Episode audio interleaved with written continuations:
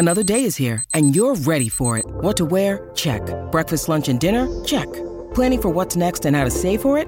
That's where Bank of America can help. For your financial to-dos, Bank of America has experts ready to help get you closer to your goals. Get started at one of our local financial centers or 24-7 in our mobile banking app. Find a location near you at bankofamerica.com slash talk to us. What would you like the power to do?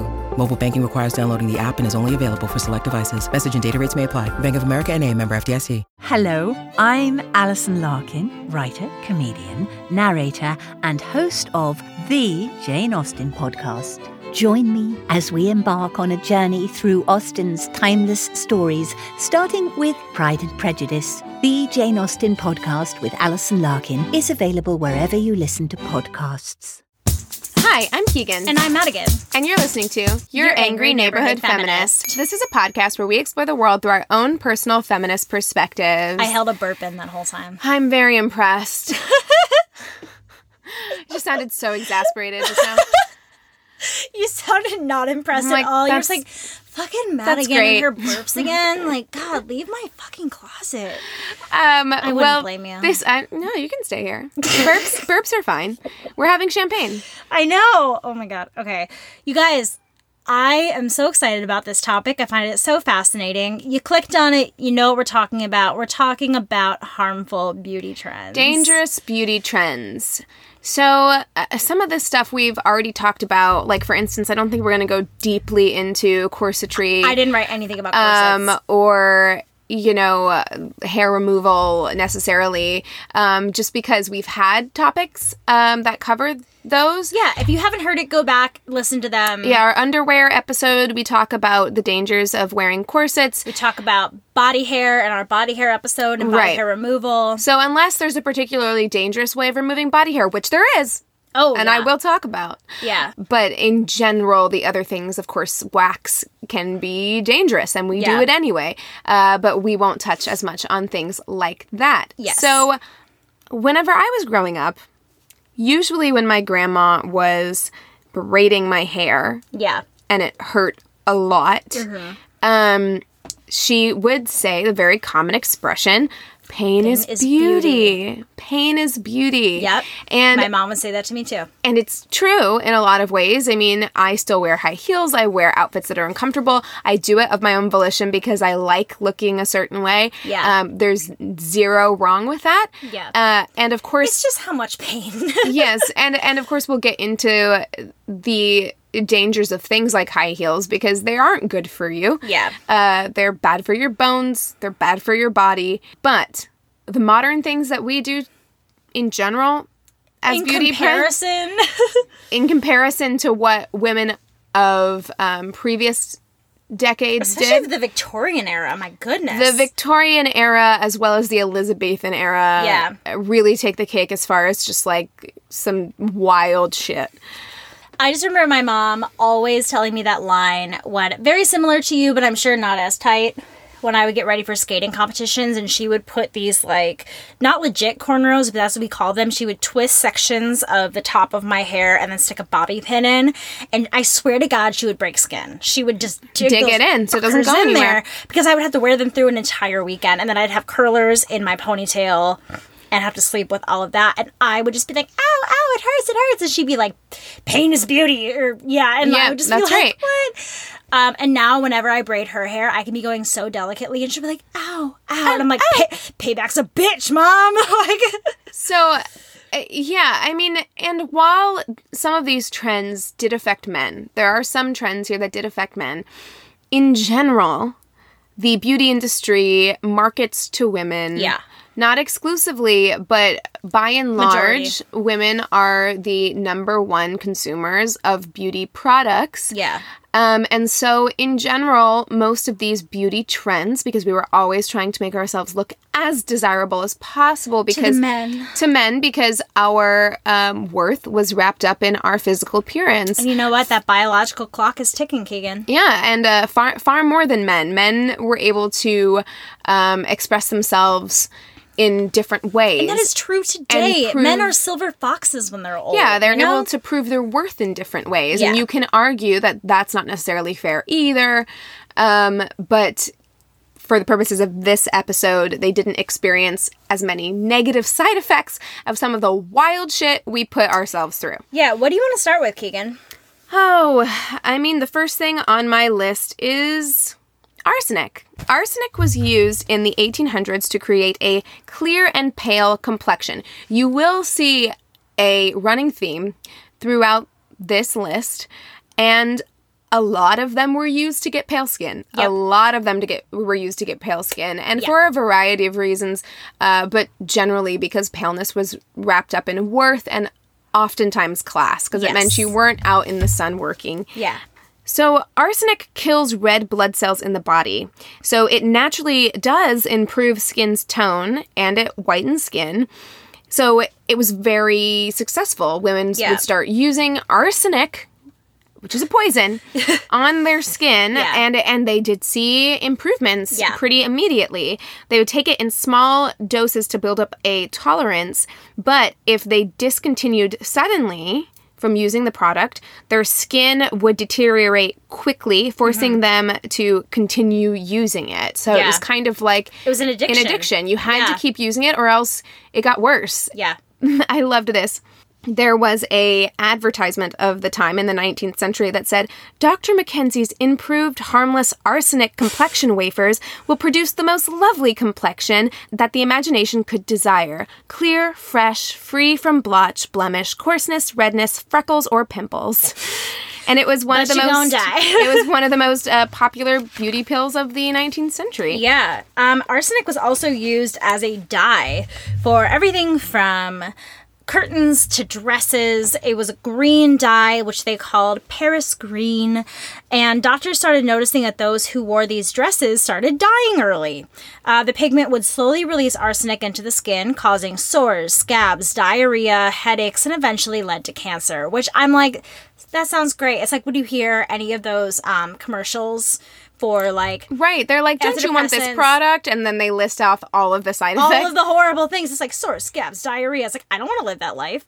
Right. uh, you could also expect to get vomiting, internal bleeding, hair loss, blindness, convulsing, and of course, death. Yep. So another way that people would lighten their complexion was by using lead face paint. That's right, which was a really popular one in the Elizabethan, era. Yep. All so of they the had, portraits that you see of her. she's full lead on the face. Full lead. And so, yeah, so lead, Elizabethan era, arsenic was moving from like the 1800s into the 1920s. Yes. So painting your face to have a white complexion, like you said, was a symbol of wealth and beauty, while tan skin was a symbol of low social class. So if you wanted to appear to be richer than you are, which now I'm like, do I look rich because I'm poor? Um, you would paint your face with lead paint. It is obviously toxic and would also include headaches, hair loss, stomach problems, paralysis, and even death. And that's just the thing, is it's like there are so many things that when I look at these old techniques, like beauty techniques, I'm like, that's crazy. If it caused death, why would you ever use it? Like, if you started noticing this, but now, like, that I've read some of the more recent beauty techniques and I'm seeing how they can also lead to death or blindness and things Well, like I that, mean, I'm like, just okay. just watch one of those like excessive um plastic surgery TV shows Yeah. and you're like, "Oh, okay." Like Yeah. you don't care if you're going to die or you can't breathe or you can't eat anything because your lips are so full of filler. You don't care Yeah. because you want to look a certain way. Um you know, so it, to some extent I I get it and also these people get a little bit more of a pass because they had no real understanding of how Yeah. bad it was for them and what the and, and you know what to to their credit in a lot of these cases um when people did start to realize how bad it was for them Yeah. they stopped doing it yeah. so Lead was also used by the ancient Romans as a foundation and a rouge, and it was also used by ancient Egyptians in the uh, kohl around their eyes. Yeah. So they would mix lead uh, with other products to create that dark eyeliner that the ancient Egyptians are so had popularized. There was something. There was like a a stone or something that I remember T got his first week of first grade because he has this thing called treasure box. So every Friday they have a certain amount of beads. They can like buy things from the treasure box and bring it home. And they and he got this like blue stone that apparently um, Cleopatra would use to like crush down and use for like blue eyeshadow. which I found kinda Mm-hmm. Yeah, and I think they also used scarab beetles or some beetle that they would also like Yeah. uh, grind down, and but they they oftentimes mixed it with lead. And so imagine putting something essentially a lead based paint, Yeah. which we're not even allowed to use in apartment buildings anymore. Um, and they would use that in something that would go so close to their eye. Yeah, my mom used to use something weird too with eyeliner where she would like burn. It would be like ash. Oh, I used to use with water. I used to burn my eyeliner. Yeah. Oh, but yeah, I mean, old school eyeliner and old school mascara. But it wasn't even that. She would have. I, I'm gonna have to ask her because I, I can't remember what it was, but it, that just sparked my memory. But I do know someone who um, warms their colored pencils and uses that as eyeliner. Oh, I don't. That's not safe. I know. Don't put that shit near your eye. No, don't do it. Um, after repeated use of white lead uh, used to whiten the skin, the skin would slowly begin to rot away and it would leave scars, which then needed to be covered up by more makeup. So it was kind of this endless Vicious cycle. cycle. Um, and it would, of course, peel the complexion, but it led to you. You listed some of the side effects. Some of the other side effects were also miscarriage and Oh um, memory loss and paralysis. The use of lead diminished in the late 1700s after the death of several aristocrats were linked to the toxin. So, Yeah. to their credit, I mean, they did use it for like 200 years, but Yeah. once they were into the 1700s and several people started dying, Who were of high status? They were like, wait. right, someone smart was like, what do they all have in common? Yeah, You know? exactly. Well, while we're on the topic of makeup, let's start talking about some radioactive makeup. Oh, absolutely. Should we talk about it? Let's talk about Oh it. Oh my god, let's do it. Okay, so radium was supposed to have health benefits for the skin. Apparently, um, Madame Curie discovered radium in 1898. Fun fact. It was commonly used in cosmetics in France, and a popular brand was called Thoradia. This line included perfumes, creams, facial powder, and lipstick, all containing thorium chloride and radium. So, yeah, Marie Curie discovered radium in 1898. By 1918, they were using it as a beauty product. Yeah.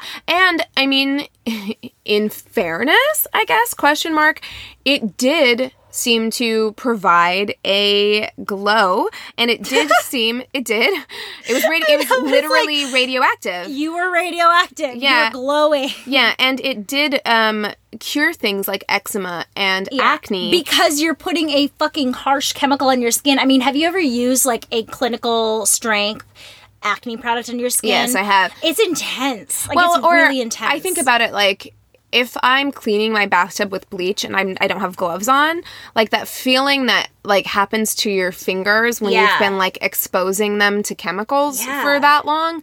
Um I I can't imagine. And we know what what radium does. Yeah. Like anytime you go, like if you if you go to the dentist and you get an x-ray of your mouth, Yeah. they literally put a lead like vest over your body to protect your protect organs. you from x-rays and these women were voluntarily spending up to 20 hours exposed to radiation over 10 to 20 treatments and beauty parlors did not require a license to perform these procedures Oh my gosh. they also used radiation to remove unwanted body hair. That was Yeah. another uh, another thing they used radiation Which I can for. totally see why they would think that those would go together. That why they would use that. They they said that it was supposed to energize their skin, which I'm like, why are we energizing our skin? Where does You it want need to look go? youthful. It's the same. You don't want to look dull and It's the same thing when I see like caffeinated face washes. I'm like, why am I what? Well, because from what I hear, it's the same reason why, like you, if you have cellulite, you can use, um, you can make like an exfoliation out of coffee grounds. Okay, yeah. Because it does something. It does like energize the like cells or whatever, Okay.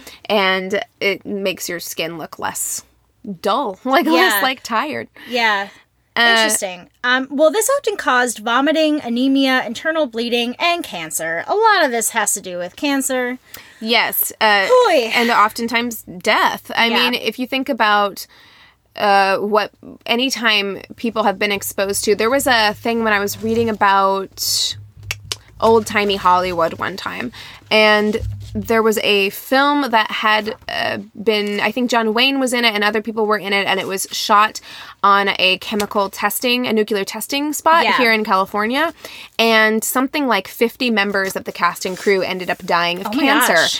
And because they were exposed to this leftover radiation that Oh was still existing on this like nuclear spot for so long. So you can develop cancer from having been exposed to radiation for a very Yeah. short period of time. Do you know about the guy who was originally supposed to be the Tin Man? Do you know that Oh, yeah, story? 'cause his- Buddy his Ebsen? paint, right? It was aluminum dust.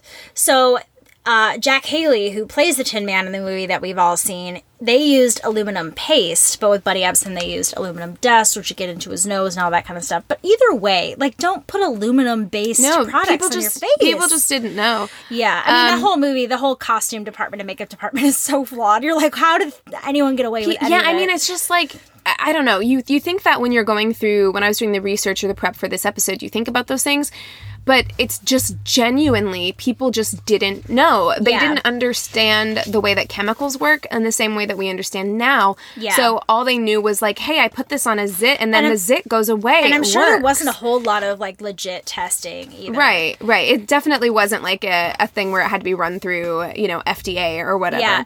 Well, just since we were talking about radiation, another thing that could help get rid of blemishes and freckles, kind of the same way that radiation did. I want more freckles. was mercury. Yes. Yeah. Now freckles are popular, but I mean, I have them, but I want more. at the time, Yeah. not popular. Yeah, didn't Lindsay Lohan get hers removed? It looks like she did. She Yeah. had a lot as a kid. I know, but it's so cute. It also would be hard to get rid of freckles, I feel like. Yeah. Um, short of using lasers. Yeah. Which are probably another one that could be seen as a harmful beauty Yeah, people getting laser hair removal. Oh, I'm I sure- definitely want to get laser hair removal. I know, but like years from now, think of like That's exactly what right. Could possibly come out of that. You That's know? exactly right. I'm gonna let it go for another few years so they can really perfect it, just like hair plugs. Yeah, yeah, You don't want to get in on the ground floor on No, that. no, you no, want to no. wait until they've developed it, and now now hair plugs look great. One hundred percent. So mercury. So you know that shit. Well, probably a lot of our listeners don't know because I think a lot of our listeners are younger. Uh, but back in the day, my grandma used to have an old school thermometer Yep. that had mercury in it. It was like a mercury liquid. Yeah. Um, and it, it was, I always thought it was so pretty because it was like this silvery liquid. Yeah. But it's very dangerous. yes. Um, so mercury was oftentimes l- linked with other cosmetics. In 18th century France, it wasn't considered healthy to wash, so women would often paint their faces with white lead makeup, Yeah. and then they would layer on top of it a red streak of blush. And the blush was made out of a thing called cinnabar, which is a mercury sulfide compound. I thought you were gonna say Cinnabon. cinnabar.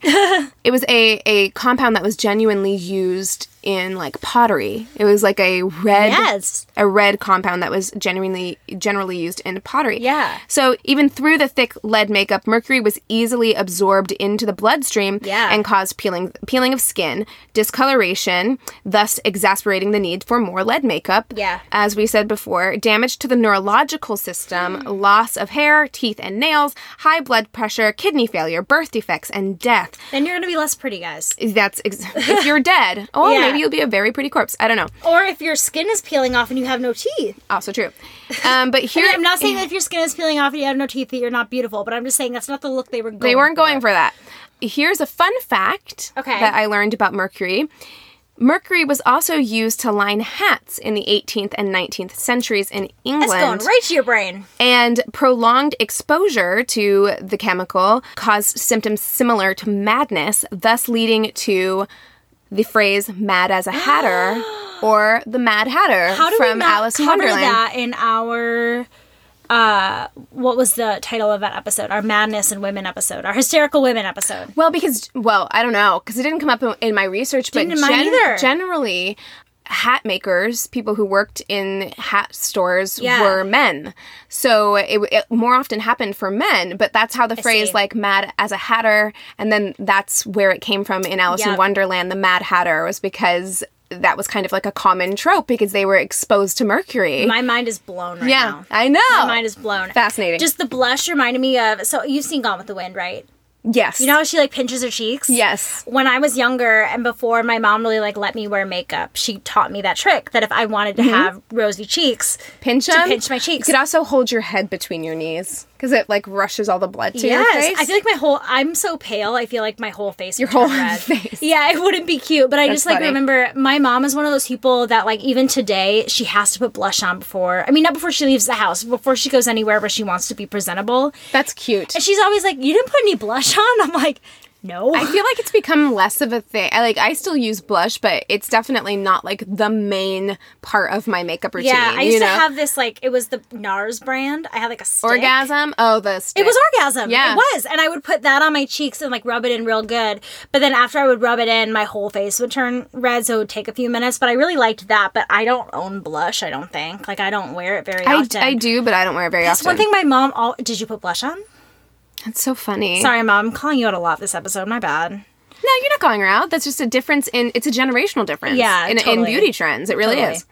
Can I talk about the one that was really fascinating to me? Yes. Okay. Teeth painting.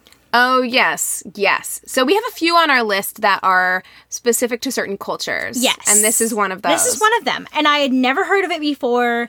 And it was not what I was originally thinking. I thought it was going to be like a teeth whitening thing. But in fact, it is the, exact opposite. Opposite. So in southern parts of China, Pacific Islands, Japan, Southeast Asia, black teeth were a symbol of health, beauty, and high status in the early 200s. Yes, there are some interesting. Like I've seen paintings.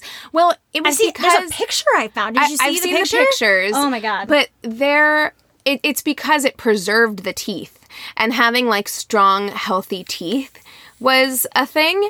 And Yeah. so, uh, which is funny because I'm about to flip it and go the opposite of that. But having strong, healthy teeth was important. So putting this lacquer over your teeth kept them from rotting. But it's so bizarre because, like, in today's time, it's like you want your teeth as white, White as they can as possibly possible. Mm-hmm. be. And these people, as a status symbol, are painting their teeth black. And the tooth blackening was known as, and I'm sorry, I'm going to say this wrong, but it looks like oragu- oraguru in Japan. And you would drink iron based black dye. You would drink it. And they would sometimes add cinnamon to the resin to reduce the chemical taste. Oh, well, was- good. And it was banned in 1870. We're talking 280 to 1870. Yeah, man. Whoa. That shit's persistent. Whoa. So, kind of, let's stay on uh, teeth for Let's a do it. Let's so, just talk about teeth. While black teeth were seen, um, were used generally to protect the teeth because having strong teeth was seen as healthy. That I can understand. I can totally understand that, Even yeah. though I'm like, I, I we are so accustomed to thinking of having pearly whites, very white teeth. So Which actually kind of hurts your teeth. it also it can break down your enamel if you if you do it too much Yeah. They did the, a similar thing in Elizabethan times sometimes, but for the opposite reason. So, hmm. rotten teeth were a popular beauty trend in the Elizabethan era in England because only rich people could afford sugary foods. So, if you had rotten teeth, it meant that you could afford, you were wealthy enough to be able to feed your family non-essential food items. So, Describe like sugary, right now. it's it's concern, it's confusion. um, I'm like, rotten teeth. so yeah, I would fit in great. I've got my yellow tooth. your teeth are too good. We- They're too good. Have you seen this tooth? It's it's not it's not rotten Guys, enough. I have no enamel on one of my teeth and it is yellow. and I hate it, so I don't smile with my teeth anymore. the I, I don't even notice. I honestly Everyone says that, and I'm so I can't. I don't care if you don't notice. I know it's there, and I have a little circle on this tooth from a cap. It's bad. I don't like it. Moving on. So the lower classes wanted to make it seem like they could afford sugary foods as well, so they would specifically let their teeth rot, and sometimes they would blacken their teeth on purpose using harsh chemicals very similar to the Japanese tradition uh, to make their teeth look like they were rotting. It's just eh, this whole thing, just the whole fitting into a status or fitting into a certain like group. We've not evolved in that way at all because we're going to talk about some things that are more modern harmful beauty trends, which is exactly the same way you don't have the money for a dietitian or you don't have money for plastic surgery. Right. The, the lengths that people will go to to appear to be higher status than they really are or to have more money than they really do is so harmful. Fit tea. would be one of those. You're just gonna shit all day, you guys. Um, Don't buy it. Yeah, Fit Tea would be one of those. If you really want to do that all day, just go to, go to the drugstore and get some Miralax. Put that shit in your coffee. but don't do that. no, don't trust me from personal experience. You will shit the bed. Don't do it. But I mean, th- I think that that is a lot of what that is. Like people wanting to use these, um, like fit teas or these things that are kind of like on Instagram. All these Instagram models are using Yeah. these things and making Well, you believe they're using these things. saying that they're using them, but they're promoting the use of them and making you believe if I use those, I'm gonna look like her. Um, Yeah. So laxatives in the form of that that would be a modern harmful beauty trend, which is basically Yeah. laxative in, laxatives in the form of lollipops or tea. Yeah. Just avoid. avoid. Yeah, that was a, a big thing with my eating disorder that I learned, and it, it permanently fucks with you, you guys. I gotta say, like, it took my body a long time to be able to work properly without laxatives. I had to like ease myself off of them. Just don't get it started. I know we're going a little bit off topic. no, no, it's no, But- it's, it's not off topic well, we're because jump, we're jumping way ahead, but um. Just don't do it. Like I, I swear, it's such a, a nasty, nasty habit to get into, and it fucks up your body so much. Just don't do it. It does. So, if we want to keep talking a little bit about cultural differences, Yeah. So, uh, I wanted to make a distinction here. We're talking about teeth blackening, what I'm going to talk about, and then I've got a couple other things on this list. There are things on this list that, yes, they are dangerous beauty trends, but they are also they hold a cultural significance to people. Yes. Um. So we're not trying to be insensitive in talking No. about these things. We're just talking about the ways that they're harmful. they they were harmful and Yeah. you know we need to discuss that so on that note foot binding yes. got to talk about foot binding Yes. i remember reading i read um what was it i read some book where they detailed foot binding like binding your of feet Geisha? well, no, read I because. Memoirs of a Geisha is Japanese. I Oh, read, my bad, I read sorry. one that, um, God, I can't remember. They made a movie out of it. If I can remember, I'll, I'll let you know. But, yeah, spew it out. but I read this book, and it was like they detailed the process of like they followed her from when she was like a child, and they detailed the process Yeah. of binding feet, and it lives in my memory as Yeah. something so horrifying where the older women would come in to a girl who's maybe like six or seven. It's typically between the ages of four and nine. And bend your toes back till they break. till they break till they break and then make you walk on them. So continuing to crack and break your bones until and and then bind them for however long Yeah. change your bandages until your feet were Like completely hooves. misshapen Yeah, they, the the hoof shape was what was ideal. and it was done as a, a- it- honestly there's a very good episode of stuff you should know about all about foot binding and it tells you the origins of how this started so while it Yeah. became something that was very culturally culturally significant it started because one king was like i Yeah. have a foot fetish and i It think small feet are hot yeah, it was traced back to the time of Emperor Li Yu and was inspired by court dancer Yao Yang, who bound her feet into the shape of a new moon and performed a ballet-like dance on the points of her feet. And yeah and he was like small feet turn me on and then it became a thing that was done to girls For it was so long. torture Yeah, absolute uh, torture. that was done to girls for centuries Yeah, and they were seen. It was seen to be more beautiful. It was something that you did with your children to ensure you good know breeding, good family. Yeah. you could literally elevate your en- your entire family status. Yeah. um, by having you could go from having a low family status to marrying into a. Uh, an upper family just by having beautiful, perfect tiny feet. But it's also they discuss this uh like hoof shape. And I'm like that's not cute. That's but it didn't matter because you put them in these like little yeah. slippers. Yeah, and they really they do they look like hooves when they're in these slippers. It looks like almost horse feet. They're so small that it's unbelievable. So foot binding was practiced for more than 1,000 years until 1912 when the New Republic of China saw the practice as backward and it pre- because it prevented women from working. Mm. It wasn't that it was backward in the fact that it prevented women from being mobile Yeah, or that it was hurting children. Um, or that was hurting people because it was a big problem all these women who had their feet bound whenever there was any kind of like upset in China and people had to like move and like walk long distances on their Yeah. own women would oftentimes not be able to walk long distances Yeah. they they were permanently deformed for Yeah. life.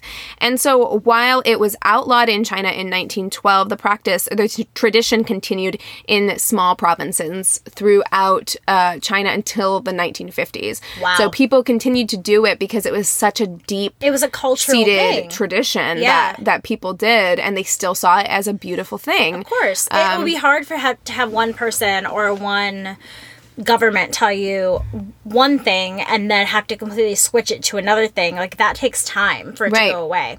So along those lines, do you want to talk a little bit about neck extension, Oh, sure. or do you have anything else that you feel like would be a little bit more um, No, I in line with that? no, perfect. Okay, so since we're talking about things that are uh, very much tied to a culture, let's talk a little bit about neck extension. So, having a long neck was seen as a sign of beauty by the Kayan people of Burma. They would start wearing neck rings as early as the age of two.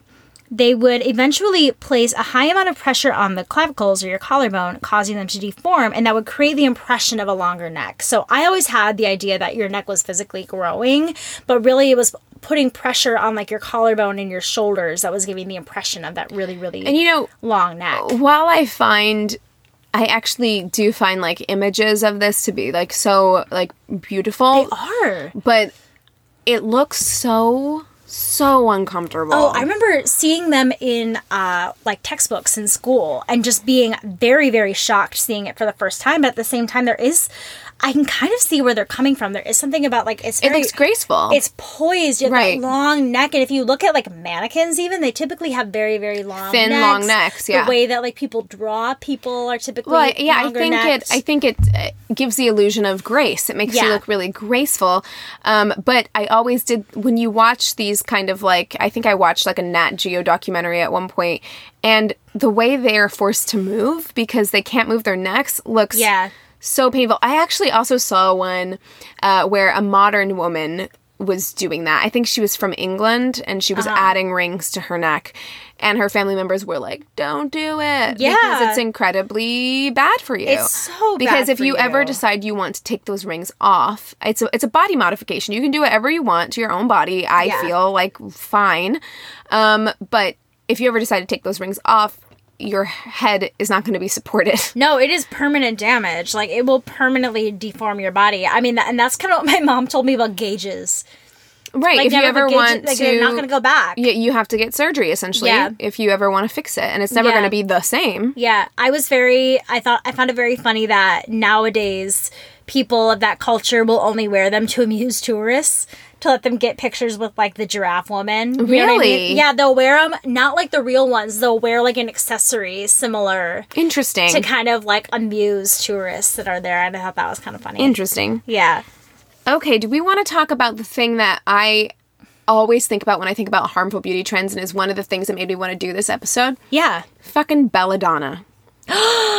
Yes. Belladonna fascinated me mm-hmm. growing up. It was one of those things. I think I maybe saw a movie or something that featured it, and But what a beautiful baby name. Belladonna. I know. I think that that's why it seems so seductive. Well, it's, it sounds like Madonna. and it, yeah, it just sounds so beautiful. Uh, so belladonna is also known as deadly nightshade, which is a um, plant. And it's fucking deadly, guys. It is deadly. Like it, it is a poison that will kill you in large doses. it is considered to be the most poisonous plant on earth. Right. It, it will in large doses. It will kill. Yeah. Or not even hugely large doses.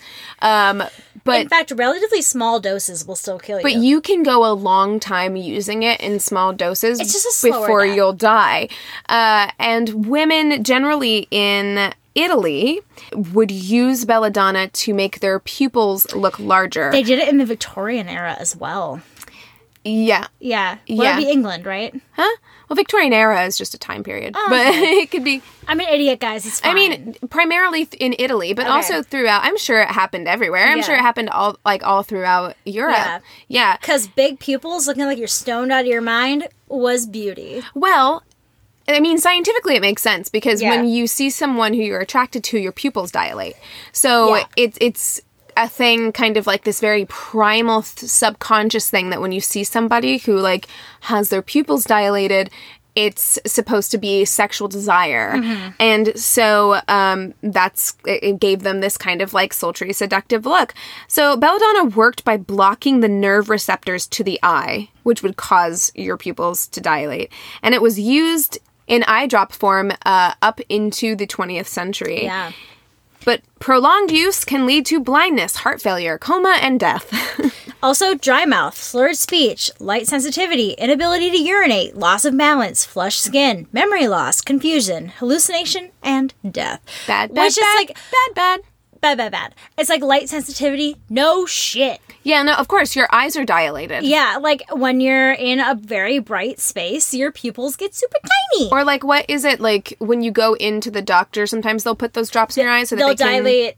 They'll dilate your eyes, so right? can- and they yeah. tell you like they give you those sunglasses when you Yeah. go outside because you're taking in more light. Yeah, exactly. And at the time, it's like a lot of these people knew it was dangerous, but like fashion, beauty, But but fashion But exactly. beauty, Yeah. like you do what you got to do, right? But they were like, yeah, this is probably gonna make me blind and it's gonna make me go crazy, but I have to do this. I just have to do it. It's kind of like when those um, eyelash serums first came into popularity, and there were like a lot of a Latisse, yeah, and it could cause was like issues. yeah, but there's also like a lot side of. DIY ones and things like that that people were doing. Well, even Latisse, like back in the day, like I think that they've improved a lot of things now. Again, Yeah. wait till they've gotten the kinks out before you do something. Yeah. Um. Now I think they're okay, but back in the day, I know Latisse could cause eye problems if it got in your eye. blindness. Yeah. yeah, very scary. Should we talk about one of the male trends? Sure. So I was reading about the stiff high collar, which was invented in the 19th century, and it was nicknamed the father killer, as it could cut off blood supply to the carotid carotid artery. Sure. The stiff high collar made it so that men didn't have to change their shirt every day, which ew. Also, how I don't know. is it? Because it protects. I think it's just that it's here and that they could wear like a jacket. I don't know. I think maybe yeah, it's it protected them from getting stuff on their shirts. Yeah. I, I don't. I'm not sure. I don't know, but so in um, 1888, the New York Times reported that a man named John Crutsey had been found dead in a park. The coroner thought the man had been drinking, sat on a bench, and fell asleep. And since his head lolled forward, the, the collar stopped his windpipe from working. He couldn't But I kind of want to like. Would your like self preservation not kick in? Like you know how it's very hard to drown yourself. Yeah. Because like. No matter how much you want to die, your self preservation will kick in, and But you'll like. he was just that drunk? Well, the, I mean, I guess if you're drunk, then that might like, make sense. The coroner says that his cause of death was asphyxia and apoplexy, which is like a cerebral hemorrhage or stroke. I guess that would make sense so because he could me- have also had something else too, which then made his head loll forward. But the collar got like stuck in his windpipe. cut off his windpipe. Interesting. Yeah. But the fact that it's called the father killer was just like jarring. Maybe to me. don't fucking do it then. Yeah, I don't know. But Just I don't saying. think, but I don't think they knew. Like, I think I don't know if it was like nicknamed Father Killer at the time, or if it was more of like one of those things down the line where they're like, "Don't wear these collars because they're the Father Killer." Something that happened later. Yeah, that was just fast. That's the only one I think I really have that was like specific to men that I found really. There were some that I saw, but they were specific to men and women. Like for instance, um, a lot of those powdered wigs and things that people would wear in the that was Victorian the era. next Or, thing I was going to um, talk about. Yeah, or not the Victorian era, but uh, people would wear them throughout like the 1700s. Yeah. They would oftentimes be rat infested, and that's not just women. Men wore Yeah. those huge wigs as well. Well, you're stepping on my notes here, Keegan. Well, you weren't fast enough. Well, let's talk about powdered wigs, shall we? Yes, Since you didn't bring it up, it's a totally new topic. So, I'm kidding. I get it. Louis XIII was credited for starting this trend. Uh, long hair was really popular, and the king was going bald. And he was like, this can't happen. So they started making these wigs. They were usually made from the hair of horses or goats. Then they were waxed, perfumed, and powdered, but they were never actually washed. So, of course, like Keegan said, they were like mice and rat infested, as well as having a large amount of lice that were living inside of To them. To the point where they would lock the wigs in like cages. Yeah. To keep mi- at night to keep mice from burrowing in them, nesting in them. Like think about like when you don't wash your hair and how nasty that feels. I'm also thinking about that being on my head and also knowing that it's like piled high, especially for women and in these intricate like braids and twists and things like that. Like that is a breeding well, ground. yeah, and oftentimes the wax and things that they were using were like sweet. So Oh, yeah. it would attract um, all manner of like flies and and uh, mice and That's my. Did I ever tell you about the worst? One of the worst nightmares I ever had was that I was in my backyard of the house that I was in growing up, sitting on the fence, and there was swarms of mice surrounding me, and I will never. That dream will never leave my head. Like I've had some bad dreams, and that one will. Oh, the worst form of me. torture that I ever, not maybe not the worst, but the one that stuck with me growing up was the one where they would like tie you down and put a mouse on your stomach and then Nope. put a bucket over Yep. the mouse because then it would chew its way, it would chew its way, it wanted to get out, so it would chew its way through your body. Form of torture. Gross. Okay. Um, so these, anyway, these powdered wigs were worn until the end of the 19th century, though today many judges and barristers in Britain and Australia still wear them to represent the monarch, but I'm sure they are not made of the same products anymore. Yeah, they're not, they're not fucking disgusting. Nah, man. I'm gonna pass on that one. Did you hear about stitching eyelashes onto your eyelid? So before there were eyelash extensions, in the 19th century, in order to get uh, longer eyelashes, some women would opt to literally have thread sewn onto their eyelids without anesthetic. It didn't exist at the time. So they would write and think about how gross that is because it's just like y- Needles on eyes and swarms of mice. Those are the things. yeah, for me. needles on eyes and also the, the sensitive area of Yes. like your waterline and like the, the uh, that part of your eye. Would that like cause like paralysis of your eyelids? Well, I didn't find If anything that said that it, it caused paralysis, but mostly it would cause massive infections. Oh, yeah. Um, g- crazy eye infections. I feel like if you were to hit like the wrong nerve in your eyelid, that it would cause your eye to become. I, th- I mean, I'm sure you could lose your eye. I mean, especially also if it's infected badly enough, it, you could remove your eye. Yeah. You'd have to have it removed, I'm sure, to keep it from spreading if the infection got bad enough. Do you remember when like those snake bite tattoos were really in? I remember the piercings. Not tattoos, sorry, piercings. Yeah, yeah. Um, I knew a, I knew a kid who did them himself in the middle of class. Dumb. And those that and tongue piercings, if you hit the wrong nerve, like you will become paralyzed. Yeah, you could fuck up your face. It's crazy. I can only imagine that with like your eyelids, it would be something like very similar. I'm sure. Yeah, I'm sure. You know, um, let's just go to the big daddy here and talk about rib removal. Oh, God. Uh, Want to yeah. talk about it? Let's sure. talk about it. So again, the Victorian era, women would allegedly remove ribs to achieve a smaller waist. People still do it. Yeah, it, Remove they would call it like their floating ribs. Yeah. they would have those removed. Um, there's a debate about whether or not this actually happened during that era, as surgery in the Victorian era consisted mostly of amputations and the removal of external external problems. Yeah, I, I find it hard to believe that they would be able to successfully remove ribs. I wonder if it would be like broken. You know what I mean? If they I could break see that. Yeah, maybe that, but I mean, it's definitely a thing people do now. People remove their ribs now. That's crazy. Yeah, in order to achieve a smaller waist. Yeah, yeah. That one, I don't have a whole lot of notes on it because I don't think there's a lot of explanation needed. Like that one is just Well, I mean, any of that stuff that it goes hand in hand with that extreme like corsetry. Mostly, it's they're they're one and if you're doing the rib removal, you're also doing very extreme corsetry Yeah. to try and achieve a very very small uh, waist and like an extreme hourglass figure. Is what you're yeah. The to do. woman that you discussed during our undergarments episode, did she have her ribs removed? Not that I read, but I mean, possibly. Yeah, because that waist was tiny. Yeah. Yeah, I think it's also to try and achieve a more like gradual because if you keep all your ribs and you're just squeezing in your waist, It's gonna take a it, while. and it also gives you this very like almost a strange um It's like elongated and then it goes in. Whereas if you remove those bottom ribs, it gives you kind of like a more subtle. yeah.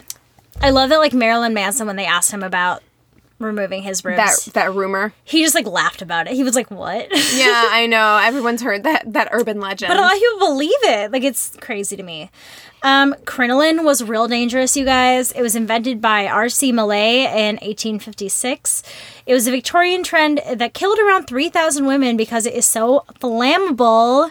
And women wearing crinoline would also get caught in the spokes of, a, of carriage wheels and get caught in large gusts of wind, which I'm sorry. That's hilarious though. the image of women getting yeah, low swept really away funny. by gusts of wind. awful. Like I don't want just- anybody to die, but like No, but, okay, this is long ago enough that we can make jokes about it, but just like imagining it being like a hot air balloon, just like whoosh, like being floated away. Um, but being stuck on a carriage wheel, oh my god, that sounds horrifying. Yeah, death by carriage wheel. Yeah, no, I don't want it at all. That- Speaking of horrifying things that fashion brought us, dresses, um, hobble skirts. So hobble skirts were those skirts uh, in like the 1910s where they would go out at the hips and then they'd go narrow at the um, Yeah. feet. And as you can imagine, with a skirt like that, it's very difficult to walk in. Yeah. because it's narrow So around the hobble. ankles. So they were called hobble skirts because you would just kind of hobble along. And there was a woman who died in Paris in 1910 because a horse got loose at a racetrack and ran through the crowd. And while everyone was running, she couldn't.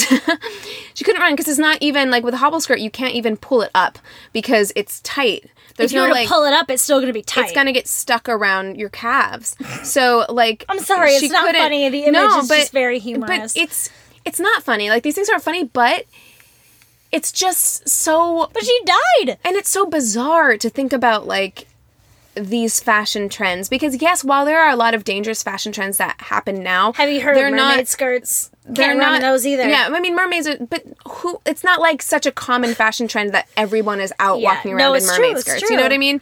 It's not like everyone is walking around with like really tight waist trainers on. Yeah. it's more the exception Really? to have like very dangerous fashion trends happening Yeah. than the rule. I don't know anyone in my day to day life who wears a, a waist trainer every day. I used to.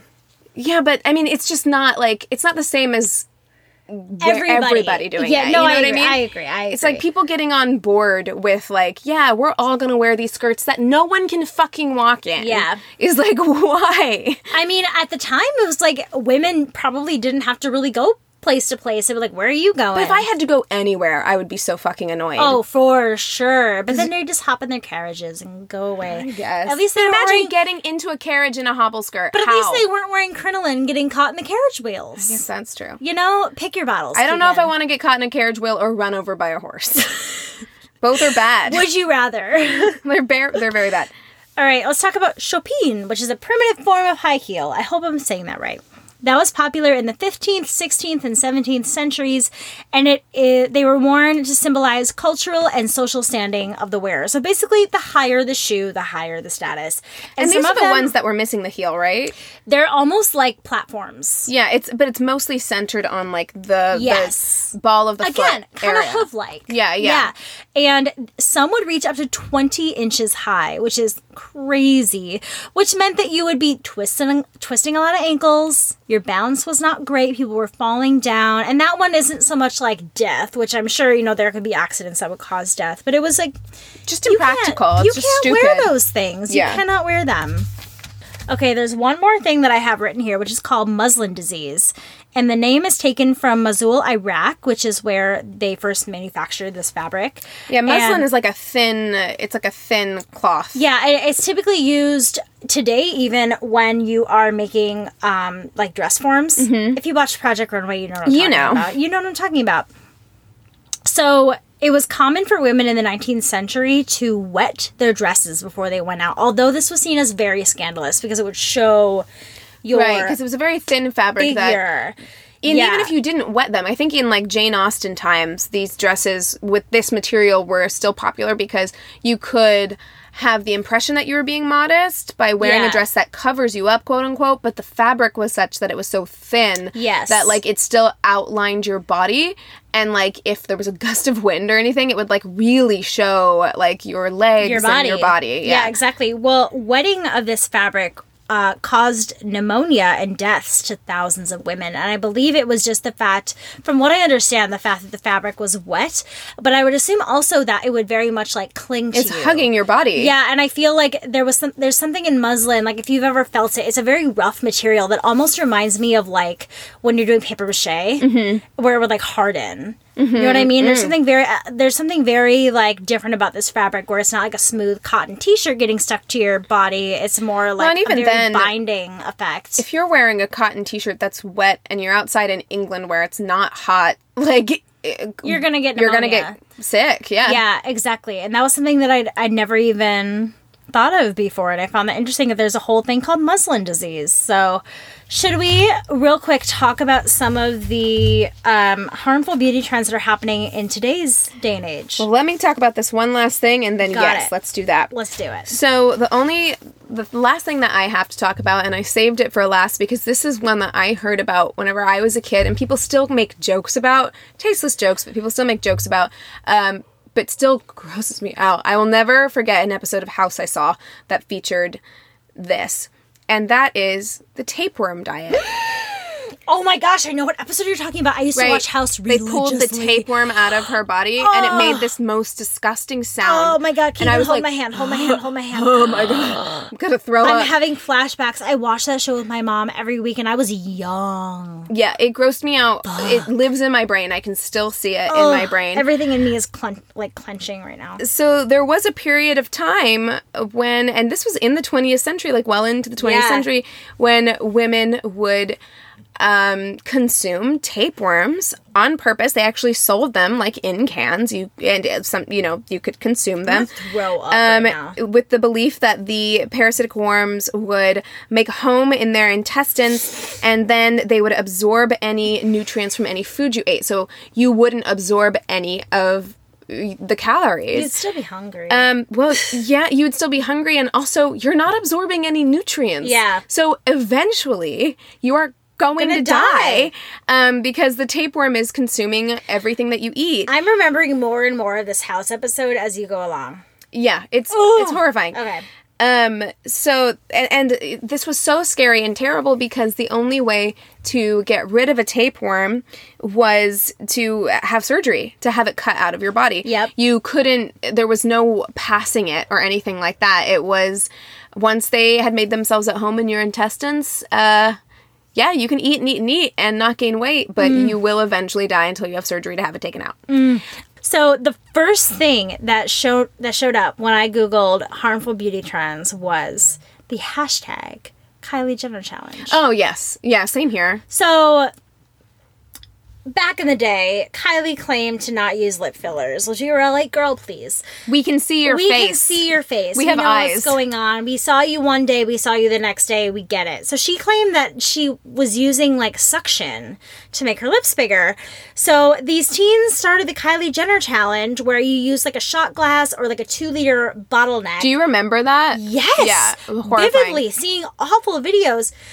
And they would like suck in and use that suction, pull it away, and their lips would be so Swollen. Yeah. swollen. They were breaking like capillaries and things Yes. like in their lips. And it can cause permanent tissue damage. It can cause broken blood vessels, loss of function, and numbness of your mouth. Like it's serious. Like it's bad.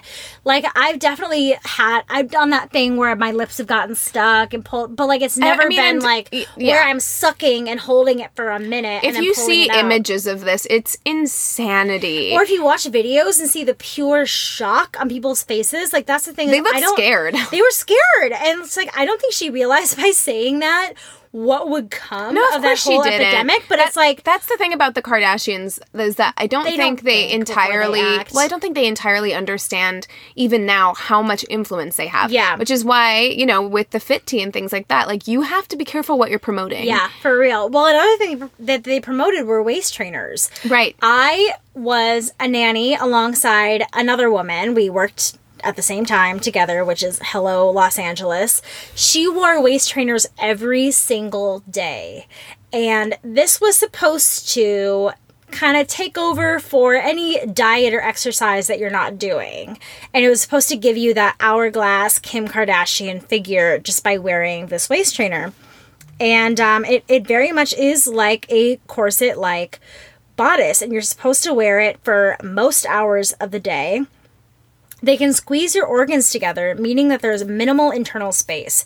So it's very similar to a corset where you're basically mashing all your organs together. And the reason that your body is set up the way it is is because you need that space Right. between your organs for them all to work properly. They don't want to be squished and squeezed into these tiny little things. And it's incredibly, incredibly dangerous. Have you heard about at home Botox? Uh, yes, Botox parties. People have Botox parties. But it's not about Botox parties where there's someone doing it for you. You can actually go online. There are hundreds of websites. You can order Botox injectables to your home and you can do it yourself. You're a fucking idiot if you do that. I'm Yeah. sorry. I'm not. Uh, I don't mean to be like judgmental, but like, don't don't do like don't do it. And also, they say Botox substance or similar.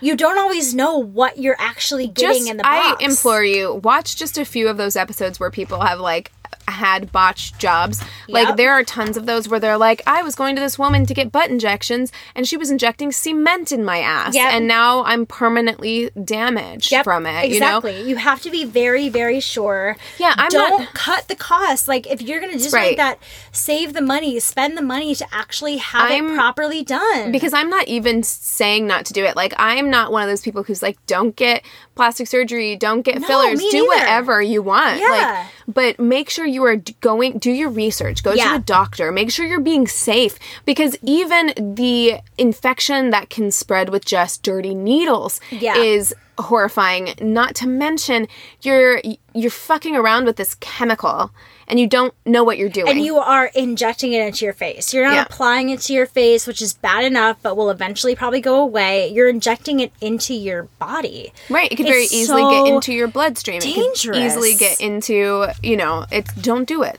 Don't do it. Please don't. Um, did you know that people will sometimes use like spray on deodorant for makeup primer? No. Why? There's So- so many good primers. Go get a primer. I There are cheap ones. There's no reason not to. Get some elf primer. That's what I use. honestly, like there two bucks. there's fucking cheap good makeup now. Yeah, You don't need yeah. to do that. So, putting deodorant on your face causes clogged pores, which leads to blackheads and acne. And the fragrances can cause facial inflammation. But if you get this these clogged pores and acne, you know what you shouldn't use? Toothpaste? Fucking Elmer's glue. Oh, toothpaste was the big one whenever I was. oh, I still do it sometimes. Is that bad? yeah, it's not good for your skin. Uh, I don't do it often. But I don't know if it's as bad as Elmer's glue, but, But if I'm like in dire need and I don't have something, because if I it will dry your pimple up. But what's the what's the chemical called in all the pimple creams like Clearasil? Ben benza. Yeah, Yeah. My I get hives if I use it. Oh, I see. Okay. So there are times where I'll be like, Or okay, sal- I'll just use a little acid. bit of yes, I'll just use a little bit of toothpaste, but I haven't done it in a very very long time. Um, so people are using glue to remove blackheads. Yeah, that's been a thing for a while. Um, which I'm like, I totally would have done that. Like that's something that I would Oh, be dumb enough sure. to try, like DIY. I do this at absolutely would do that. Um, just don't do it. Like it's not good for you. Even that, like even if it's safe for kids that they can eat their paste however they want, like it's still just really not. Your skin on your face, especially, is so delicate. Right. I mean, and, and for these things, it's not really like these are dangerous beauty trends. Like, it's not like you're not gonna using die. deodorant on your face isn't going to kill you. Um, you know, and in fairness, like a lot of makeup will clog your pores and cause you to break out. Um, but it's just one of those things where it's just like use a product how it's meant to be used. There's, there's- a reason why it's marketed that Yeah, way. Yeah, and to me, it's like there's clogging your pores and skin, and then there's using something like deodorant or glue, where, like what I said about the guy who was originally cast as the Tin Man, it was clogging his pores to the point where his skin couldn't breathe. I heard a story once, I think in college, of a guy who had a friend who went to like a football game and painted his face and his chest um, with whatever school, School colors, they had, and he fell asleep and he died because the paint that he was using clogged his skin so much that his skin couldn't breathe. Also, was he fucking covered everywhere? I don't know, but there was something. It was the location, like on his chest or something, that it was covered Interesting. where he died from it. Very scary. Lots of horror stories in the last few episodes that we've had, but you know, Well, cautionary tales. we're here to give them all to you. Uh, you guys, that's everything that we have for this week. Thank you so much for listening. If there's any trends that we missed or things that you find fascinating, facts you want to add, be sure to email us and please, please, please email us your motherhood episodes. Let me or your- Stories. stories. Thank you. Let me double check what the date is that I believe that this it's the sixth. it's the 6th. You guys, today is the day. May 6th is the day that we need all of your stories in by. So if you have any motherhood stories that you want to send us for our motherhood episode, please, please, please, please, please send them out today.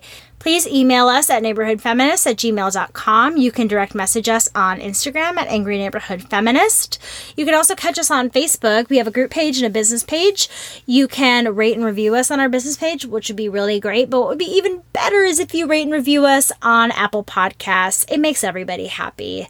Uh, please also listen to us on Radio Public. We've had a few issues with making sure that our RSS feed is putting our episodes on places such as Radio Public and Stitcher, but hopefully by the time this episode goes up, that will all be cleared out.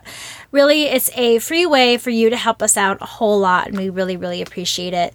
So, Keegan, is that everything we have to cover? Twitter? Twitter! We didn't do that on our mini episode. You guys, you can also catch us on Twitter. We are at Yanf Podcast, Y A N F Podcast.